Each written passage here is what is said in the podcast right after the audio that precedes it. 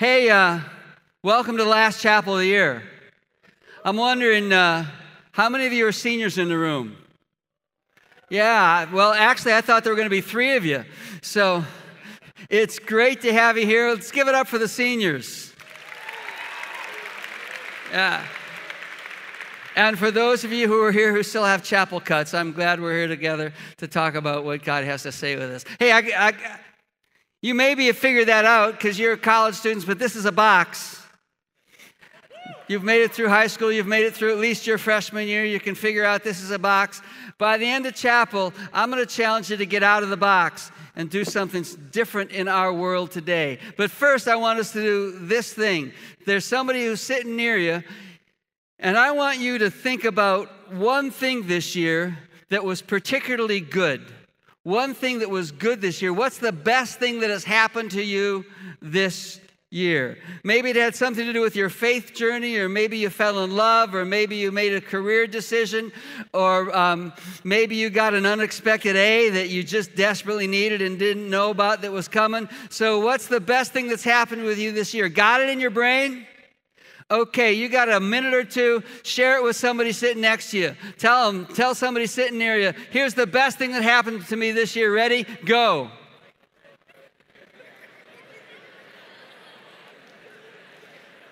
So we got some good stuff happening this year. That's nice to hear. Here's one more question. What's the thing you've complained about the most? What's the thing you've complained about the most? Ready, go.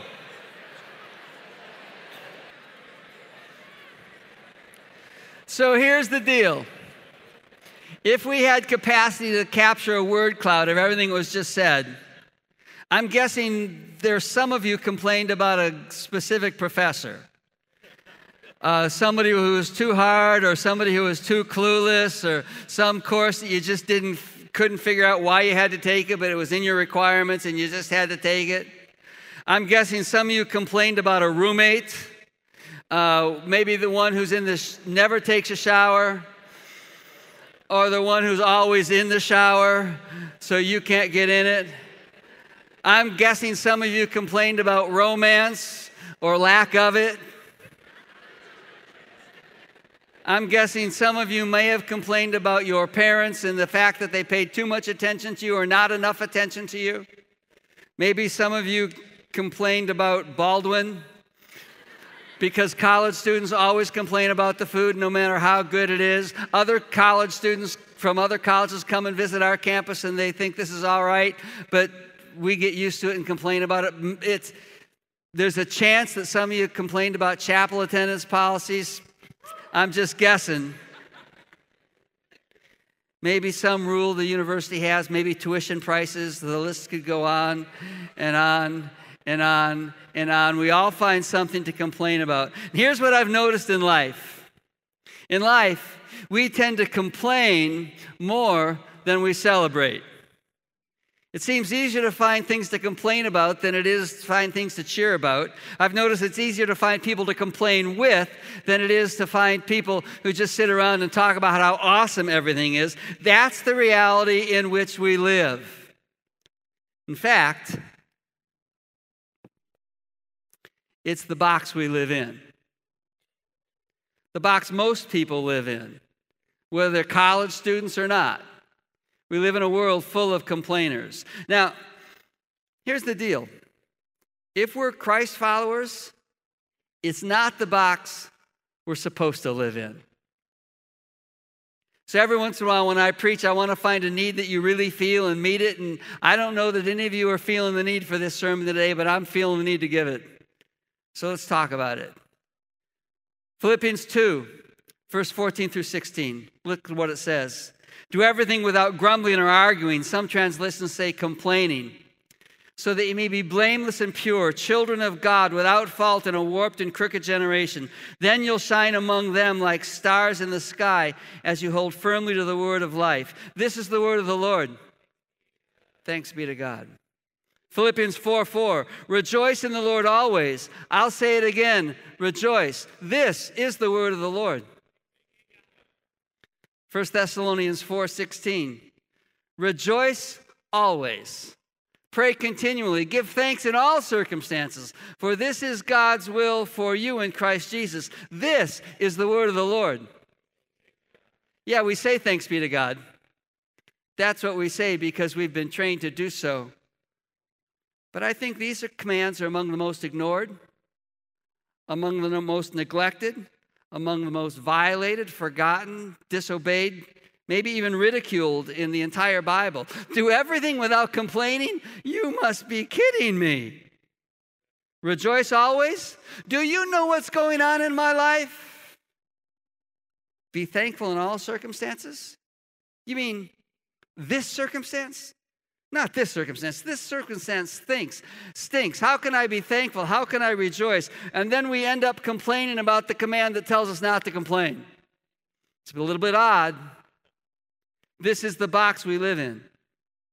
And we're going to spend some time today talking about it. And before we get to scripture, let me share some observations with you, I guess. One is that most people complain. It's an observation that's hard to dispute. When I asked you what you complained about most of the year, there was plenty of energy in the room. I doubt that any of you said,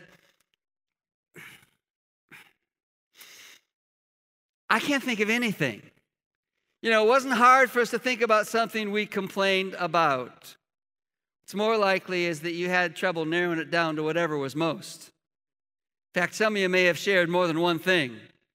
For some of us, complaining seems to be our default setting. And I will tell you, I'm not immune. I remember one time a waiter handed me a dessert menu and they didn't have what I wanted on the dessert menu, and I began to complain to Patty. Now, what's weird about this is I was sitting in a restaurant on a cruise ship.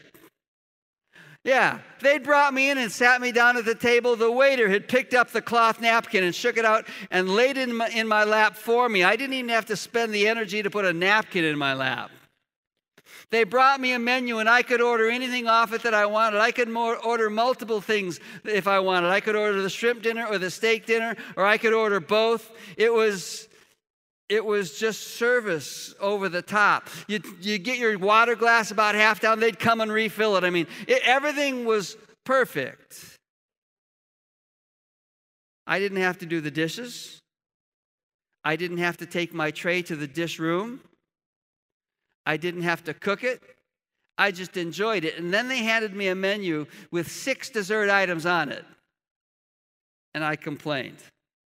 Why did I complain?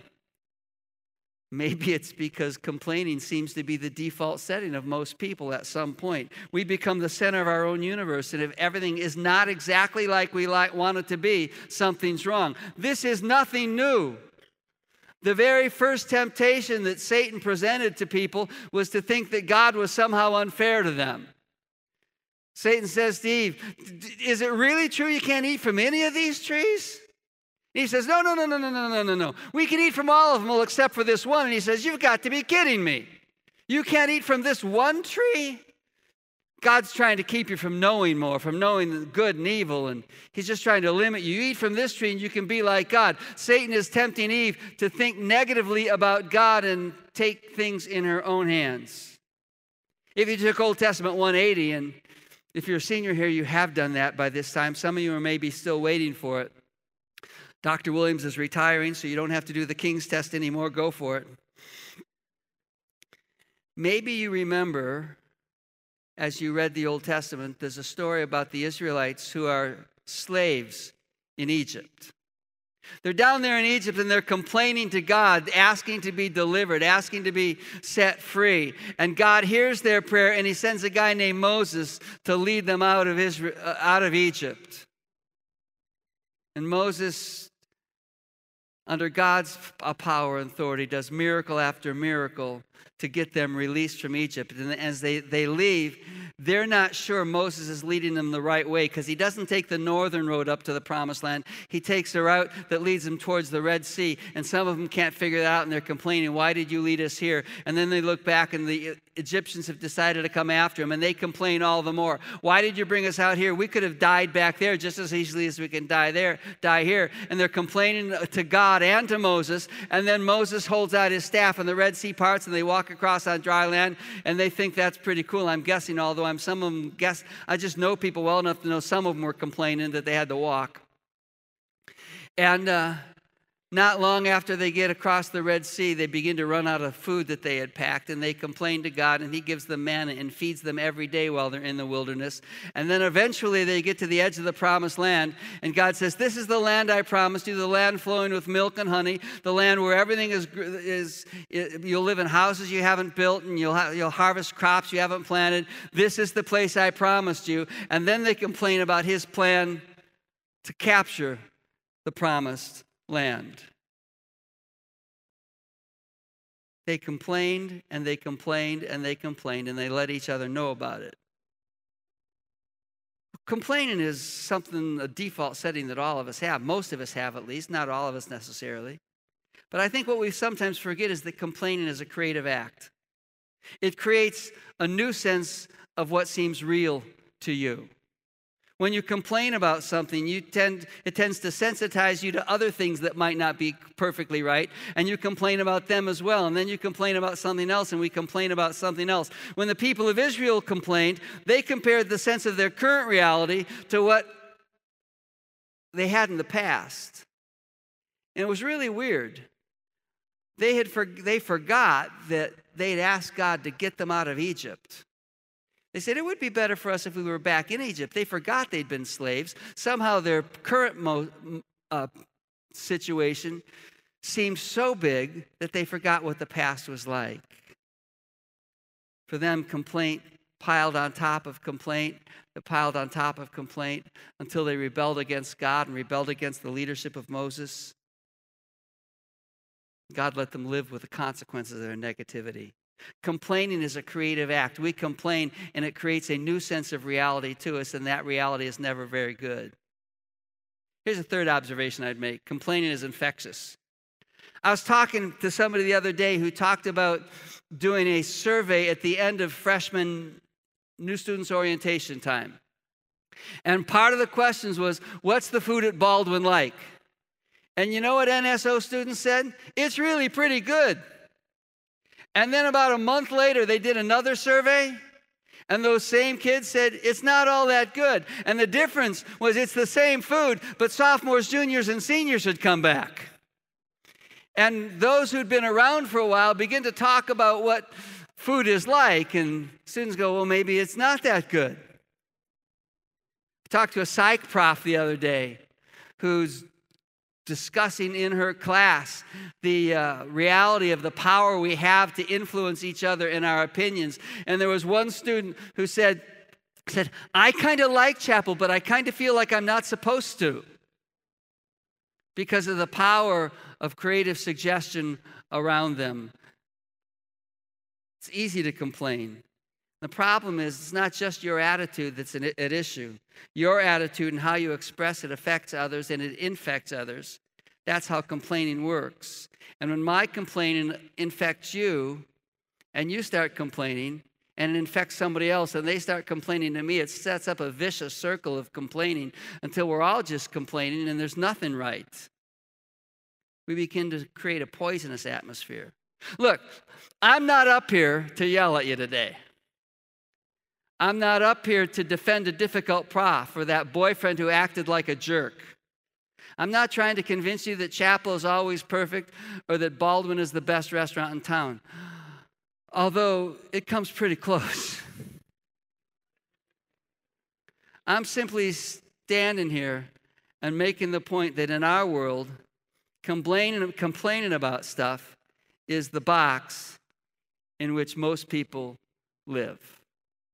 And if you're not a follower of Christ, that's problematic because it creates a, a morass of negativity that you have to exist with. But if you are a Christ follower, it's even worse. Because as Christ followers, we say that the Bible is our authority, and the Bible is our source, and the Bible is our guide. We say that, don't we? And the Bible is pretty clear. We read it. Do everything without grumbling or arguing. Do what?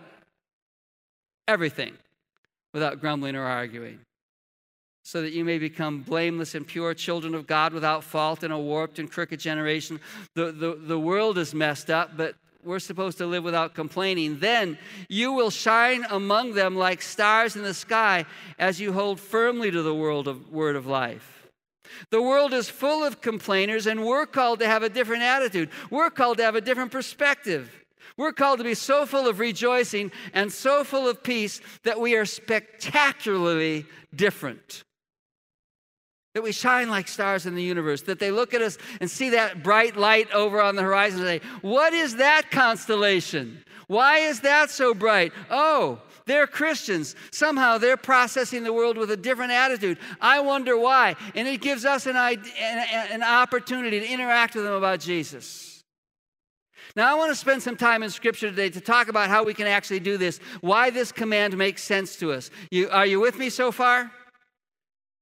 Three of you. Good. Maybe it would be helpful to understand some context. We're going to look at Philippians chapter 4. But understand, as Paul writes this, to always rejoice, to do everything without complaining or arguing, he is writing from prison.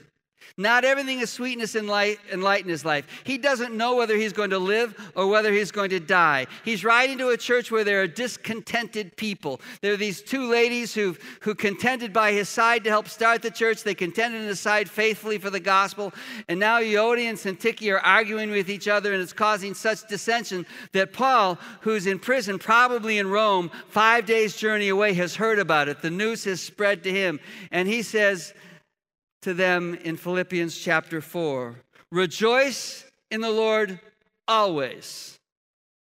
I'll say it again, rejoice. It's like it's like he's anticipating their pushback. He's writing a letter to them, but it's like he's writing, rejoice in the Lord always. Now I know some of you are thinking, but Paul, you don't know what's going on in my life. So he says he repeats it. I say rejoice in the Lord always.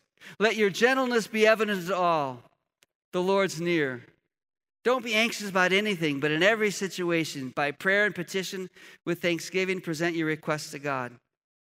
And the peace of God, which goes beyond all understanding, which transcends all understanding, will guard your hearts and minds in Christ Jesus. Finally, brothers and sisters, whatever is true, whatever is noble, whatever is right, whatever is pure, whatever is lovely, whatever is admirable, if anything is excellent or praiseworthy, think about such things. Whatever you've learned or received or heard from me or seen in me, put it into practice, and the God of peace will be with you. I want to make four observations about this passage, and then I'll be pretty well done. The first is the Apostle Paul is not saying that everything's great in the world. He's in prison. Christians are being persecuted. Life is hard. But he did not say, rejoice in the circumstances around you. He didn't say, life is tough, rejoice that it's tough. He said, rejoice in the Lord. Back in the letter of Romans, you probably know this verse, Romans 8 28. In all things, God works for the good of those who love him, who are called according to his purposes. All who are trying to serve God, no matter what happens, he says, we're going to make this work for good for you. And then it goes on to say the, the reason he says he's trying to conform us to the image of Jesus. He's trying to make us look more and more like Jesus as we walk through tough times. Our Lord walked through tough times too and came out victorious, and He wants us to do that. Have a bad day in class? Be thankful that God is in your life and that He's at work. Your girlfriend breaks up with you? You don't go around going, woo! Except for some of you who are trying to figure out how to break up with her and she beat you to the punch, and maybe you're going, whew. What you do is make the choice to ask God to help you to go to work in you so that you learn something important from that heartbreak. Have a chapel speaker that's boring you to pieces, but you're out of skips. God's still trying to work in you. He's still trying to make a difference in you. In every chapel, in every chapel, there's something you can get that God can use. Now, here's the reality some profs are better than others. Some of you will graduate and you will discover that some jobs are better than others. Some of you thinking, how do they wait to get, get a real job and be paid not be in college? And some of you, when you get that real job, you're going to say, I wish I were back in college. Some circumstances are better than others, but God is always there and He's always at work in you to make you more. That's why we rejoice, not because everything is great, but because God's at work. It's an acknowledgement that even though life might stink at the moment, when we come out at the other end with God, we'll be better. I want you to believe also this that you need to choose to believe that how you process life matters. Paul says, Rejoice, let your gentleness be evident to all. Don't be complaining, don't lose your temper, don't be negative. Let your gentleness be evident. Let the spirit of love emanate from you. The Lord's near, He's coming. Paul's basically saying, We don't have time to mess around with complaining because we got to shine like stars in the universe so that other people see Jesus in us. This doesn't mean we don't identify when something is wrong or even deal with it. I think the issue is not, I see something wrong and I'm going to try to change it. The issue is, I see something wrong and I'm just going to mumble and grumble about it. That's what Paul is telling us not to do. Just don't whine. If, you if you see a problem, go to work to change it. The world needs people who change problems. Third thought choose to believe that God cares about your life. He cares. He tells them to pray. They're not supposed to ignore the tough stuff in life. What they're supposed to do is when they can't do anything about it, dump it in God's lap. Say, God, you got to help me here. I'm struggling here. I'm a mess here. If you can change something, do it. But when you can't change it, give thanks, Paul says, that God's at work. The last thought sermon's not quite over. Some of you going, last, I mean, he's done. One of the most meaningless thing any preacher says is finally. Uh, but almost finally. Choose to focus your thoughts. There's a lot of junk in life. There are a lot of things you'd rather not experience. There are things you don't necessarily, necessarily understand. There are problems. You don't get to choose the first thought that comes into your mind about those things, but you get to choose the second one. Whatever is true, whatever is noble, whatever is right, there's any anything good at all you can find, whatever is pure, whatever is lovely, whatever is excellent, whatever is praiseworthy, think about those things. You choose what you think about. This is the command of God to us. Might there be junk mixed in some of those things? Sure. Life's full of junk. But Paul's writing from prison, and he says, I'm not going to be bummed about prison. I'm thankful God's at work. If you read through Philippians, you'll discover again and again and again he chooses to give thanks. In chapter one, he's thankful that God has worked in their lives. In chapter one, he's thankful that soldiers are hearing the message of Jesus. In chapter one, he's thankful that Christ is being preached by others, even if they're using it to their own advantage to get ahead while Paul rots in prison. He says in chapter 4, I'm thankful that I've learned to live with nothing. I've learned I don't have to have stuff to be joyful. And in chapter 4, he says, But I'm thankful that you took an offering and sent it to me because it's nice to have stuff. Paul says, No matter what it is, I'm choosing to be thankful. I'm choosing to rejoice. That's the practice the Bible calls us to. If you're a Christ follower, the command is for you. During World War II, there was a guy who was not a Christ follower, but somehow got what I think Paul was trying to teach. Probably didn't know Paul was trying to teach it. An Austrian Jew, a guy named Viktor Frankl. He was arrested by the Nazis and thrown into concentration camps. Eventually, he ended up in Auschwitz. His wife was killed, his brother was killed, his parents were killed. He had nothing left, and he came to a realization he said, Everything can be taken from a man, but one thing. The last of the human freedoms is the power to, in any given set of circumstances, to choose one's attitude, to choose one's way. Frankl survived the war and made a difference in the lives of a lot of people after that. I don't think he knew he was echoing the thoughts of the Apostle Paul, but they come to us today. You get to choose. Can I give you a challenge The world comes with a box of complaints. Everybody seems to live in the box and they carry their complaints around with them and they're glad to share them with you if you want. What if this summer, what if this summer you chose to be a Christ follower? What if this summer you chose to be obedient to the word? What if this something, summer you did something massively radical? What if this summer you just said, to the best of my ability with God's help, I will not complain? I will look for the blessing in everything, and I will rejoice that Christ has made a difference in me. I will rejoice for what Jesus has done for me, that I have victory in Jesus because of what Christ has done. What if you did that? Would that be weird? I think the world might think it strange, but we would shine like stars in the universe as we hold forth the word of life. And people might look at us and say, I don't know what's going on with them, but I need some of that. This is the last chapel of the semester of the school year. And I've just decided we're going to end it celebrating what God has done because I'm tired of living in the box. Let's stand together and worship.